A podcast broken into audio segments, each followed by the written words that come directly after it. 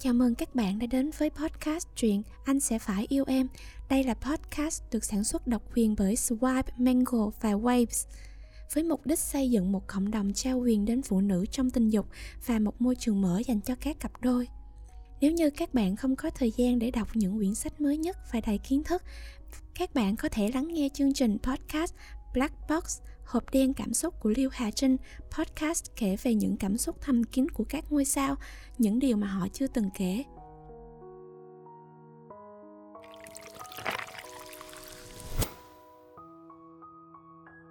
Chương 5 Bởi vì đột nhiên mưa to rơi xuống, 12 sinh viên đại học leo núi bị kẹt ở vùng núi Tây Giao nhận được điện thoại báo nguy. Chính quyền đang tổ chức đội cứu hộ vào núi giải cứu. Bà Phương xem đến đây, sắc mặt không khỏi thay đổi quay đầu nói. Tiểu Phong, hôm qua có phải tiểu nha đầu nhà mình nói là theo câu lạc bộ leo núi ở trường đi leo núi hay không? Sắc mặt vẻ hiểu phong ngưng lại trong chớp mắt Nhưng biết bà tuổi đã lớn Hơn nữa đối với manh manh là tiểu bảo bối trong lòng Nếu xảy ra sơ suất bà có thể xúc động mạnh. Bởi vậy rất nhanh liền trầm tĩnh Xoay lại duỗi ra cánh tay ôm bà Phương. Bà chỉ hay lo lắng Tin tức cũng chưa nói đó là trường học của manh manh. Sáng sớm là con đưa em đi. Em nói không đi với nhóm này. Bà Phương nhẹ nhàng thở ra Không khỏi thầm oán. Tính tình nhà đầu kia giống hệt cậu con. Trong lòng quyết định cái gì Ai khuyên cái gì cũng không nghe. Nếu tiểu tuấn của bà không nóng nảy Nói như thế nào cũng giống nữ nhân hơn. Phương Tuấn nói Bà, bà bất công nha Từ nhỏ đều thương chị con. Bà Phương không khỏi vui vẻ Đưa tay chỉ chỉ lên chén. Cháu nội Lời này mà cũng nói được nếu bà nội không thương con Con có thể lớn như vậy sao? Phương Tuấn cười hì hì. Dù sao bà nội thương chị nhất, Bà yên tâm đi. Đừng nói chỗ này không có chị con, Cho dù có, Chị con cũng không Cũng không có việc gì. Chị con đã sớm tu luyện thành yêu tinh ngàn năm, Ai cũng bắt không được. Nói vậy, Nhưng mà bà Phương đã buông lo lắng xuống. Vệ Hiểu Phong nhìn đồng hồ đứng lên. Con còn một cuộc gặp xã giao, Con về trước, Bà nghỉ ngơi sớm một chút cầm lấy chìa khóa xe liền đi ra ngoài. Bà phương cũng đứng lên nói, bên ngoài trời mưa, nhớ mang theo ô. Phương tuấn đứng lên, bà, để con đem ô đưa cho anh họ. Nhanh như chớp đi theo hiểu phong chạy ra ngoài. Vệ hiểu phong vào ngồi trong xe, lập tức lấy điện thoại bấm số của manh manh. Quả nhiên tắt máy. Vệ hiểu phong nghĩ nghĩ, trực tiếp tìm số điện thoại của phùng kỳ, còn chưa bấm gọi, tiếng điện thoại di động đã vang lên. Vệ hiểu phong nhìn màn hình, không khỏi nhíu mày. Thanh âm của Phùng Kỳ từ bên kia truyền đến.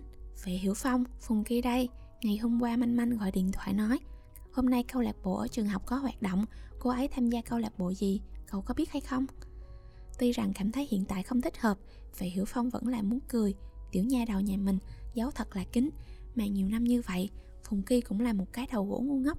Kỳ thật tiểu nha đầu bình thường sơ hở chồng chất Đại khái chính là trong nhà chưa tỏ Ngoài ngõ đã tường.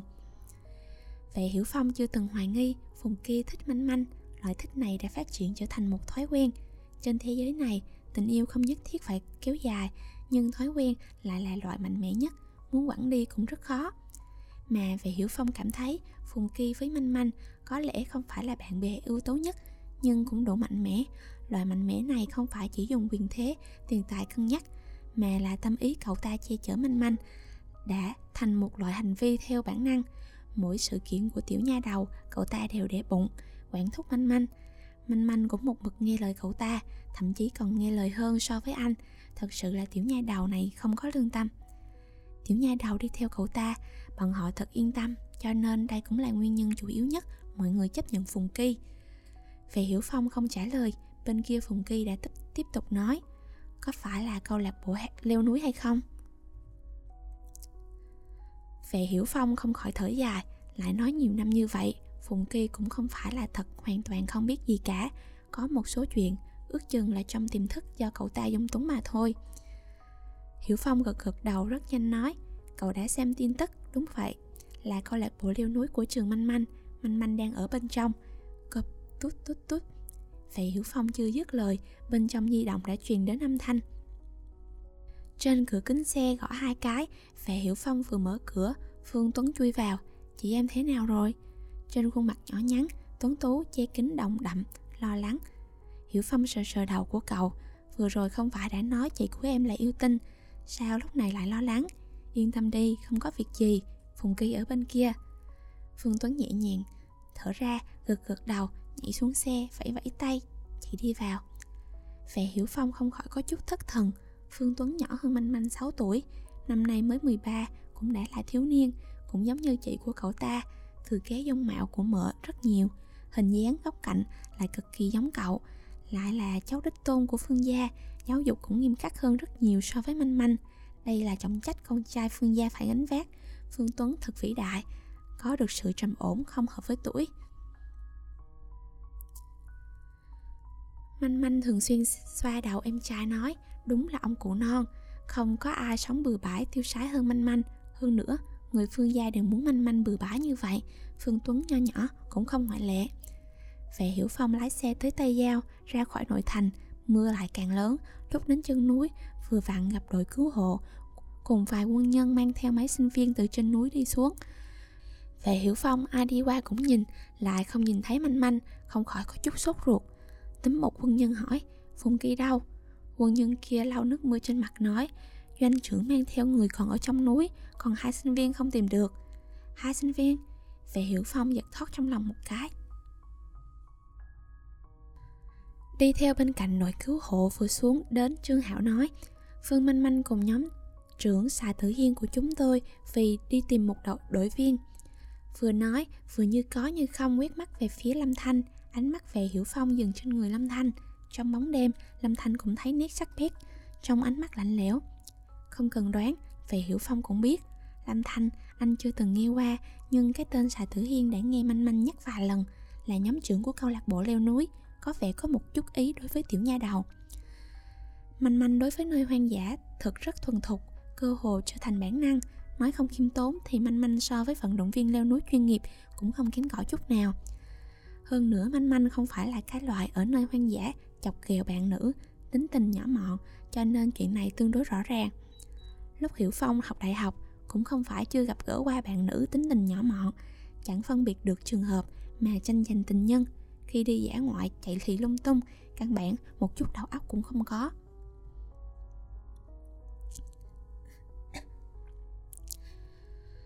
Về hiểu phong, cao mày trực tiếp hỏi Bọn họ mất liên lạc đã bao lâu rồi? Trương Hạo bị sắc mặt lạnh thấu xương, Khí thế bất người này làm kinh sợ. Lắp bắp nói, Đến đến bây giờ khoảng 4 tiếng. Lâm Thanh liếc anh một phen, Không khách khí hỏi, Anh là ai? Chàng trai này tuy rằng khí thế bất người, Nhưng vừa không phải là thành viên cứu hộ, Cũng không phải lực lượng trợ giúp. Về Hiểu Phong nhìn cũng không nhìn cô ta, Càng không trả lời câu hỏi của cô ta, Nói với quân nhân bên cạnh, Hiện tại có thể liên hệ được với Phùng Kỳ hay không? Quân nhân kia lắc đầu. Tín hiệu trên núi rất kém, Chỉ có thể chờ doanh trưởng chủ động liên hệ với chúng ta. Trên núi mưa lớn, Hơn nhiều so với nơi này, Có thể đường trên núi có nhiều chỗ đất lở. Chúng tôi là từ nơi này trực tiếp đi lên đỉnh núi. Hai sinh viên mất tích đi hướng đông Là địa thế phức tạp nhất. Tất cả đều là núi sâu rừng rậm. Thời tiết mưa lớn như vậy, Thật có khả năng phát sinh nguy hiểm. Không thể nào. Phải Hiểu Phong nói như đinh đóng cột. Quân nhân có chút ngây ngốc Vì người nhà này rõ ràng quá mức kinh động, Nhưng mà thực ra ngữ khí cũng dường như giống hệt doanh trưởng của bọn họ. Vốn nhịp vốn nhiệm vụ lập đội cứu hộ trợ giúp, vô luận thế nào cũng không tới phiên bọn họ. Bọn họ thuộc lực lượng thiết giáp, không phải dân quân tự vệ, lại càng không phải công binh. Nhiệm vụ của bọn họ không phải là tìm kiếm cứu hộ, nhưng doanh trưởng của bọn họ lại trực tiếp tiếp nhận nhiệm vụ này. Mà trên mặt đội trưởng cũng không hé răng, có chút cổ quái. Doanh trưởng hiểu biết tình huống, mang theo vài người vào núi. Đội trưởng đội cứu hộ nói, thời tiết không thích hợp, cánh rừng này địa hình quá mức phức tạp, mưa lại lớn, cũng không biết có lỡ đất hay không, rất nguy hiểm. Vẫn là chờ hận đông một chút, lại tiến hành tìm kiếm mới thỏa đáng, lại bị doanh trưởng trực tiếp cự tuyệt. Doanh trưởng ngay lúc đó ngữ khí vô cùng giống vị này. Sấm rền cuồn cuộn tới, chia chớp cắt ngang qua bầu trời đen tối.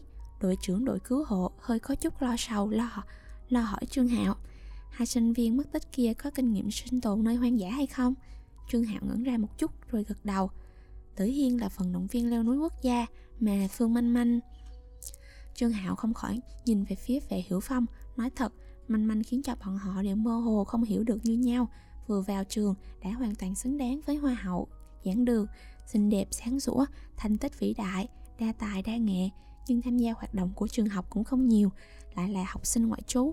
Bởi vậy, bọn họ hiểu biết cũng không nhiều, mà biểu hiện của Manh Manh ngày hôm nay làm anh nhất thời không biết nên nói như thế nào.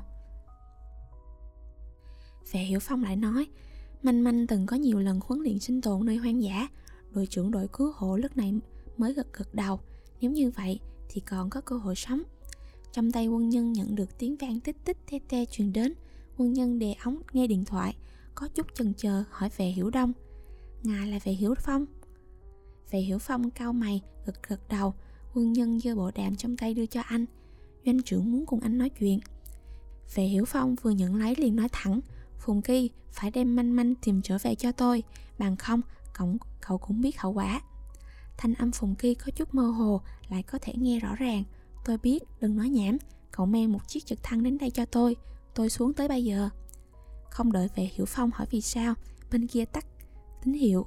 Về Hiểu Phong không khỏi cười khổ, người này quá coi trọng anh rồi, bảo anh đem trực thăng đến đây, nói làm là làm cho tới. Nhưng mà như vậy, không phải sẽ kinh động đến cha anh hay sao? Khi manh manh trở về, trận chắc nắng này khẳng định không tránh được, nhưng mà lúc này cứu mạng nhỏ của cô quan trọng hơn. Dù sao đến lúc đó tiểu nha đầu ra sức làm nũng cũng sẽ không sao. Lúc phùng kỳ xuống tới trực thăng đã ở tại chỗ đợi lệnh. Phùng kỳ nói vài câu đơn giản cùng về hiểu phong liền cài nút mũ sắt ngồi lên vị trí điều khiển của trực thăng. Cánh quạt trực thăng quay quay theo gió, đêm mưa to chung quanh thổi tan một chút, mưa phản phất đi, ít một chút. Có đôi khi, vẻ hiểu phong không thể không bội phục phùng kỳ, người này được xem là rất ưu tú. Hơn nữa về hiểu phong chỉ thấy duy nhất một người so với phùng kỳ còn trâu hơn, chính là cậu của mình, cha của manh manh. Nhưng cậu không lái máy bay, mà phùng kỳ lại biết. Không chỉ biết, hơn nữa lái tương đối tốt nói khác đi, ánh mắt của tiểu nha đầu thật sự không kém. Chàng trai mà cô ấy chọn, sao lại là nhân vật bình thường cho được? Trực thăng vừa bay lên không, một chiếc Hummer liền dừng lại gần đó. Trên xe là nhảy xuống một nữ nhân, một thân đen tuyền trong đêm, làm cho vệ hiểu phong kinh diễm một chút.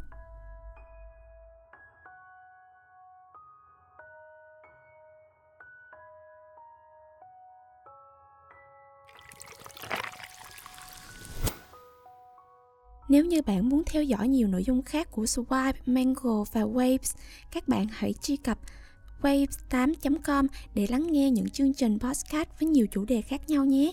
Các bạn có thể liên hệ với tụi mình để tạo ra những kênh podcast riêng của mình.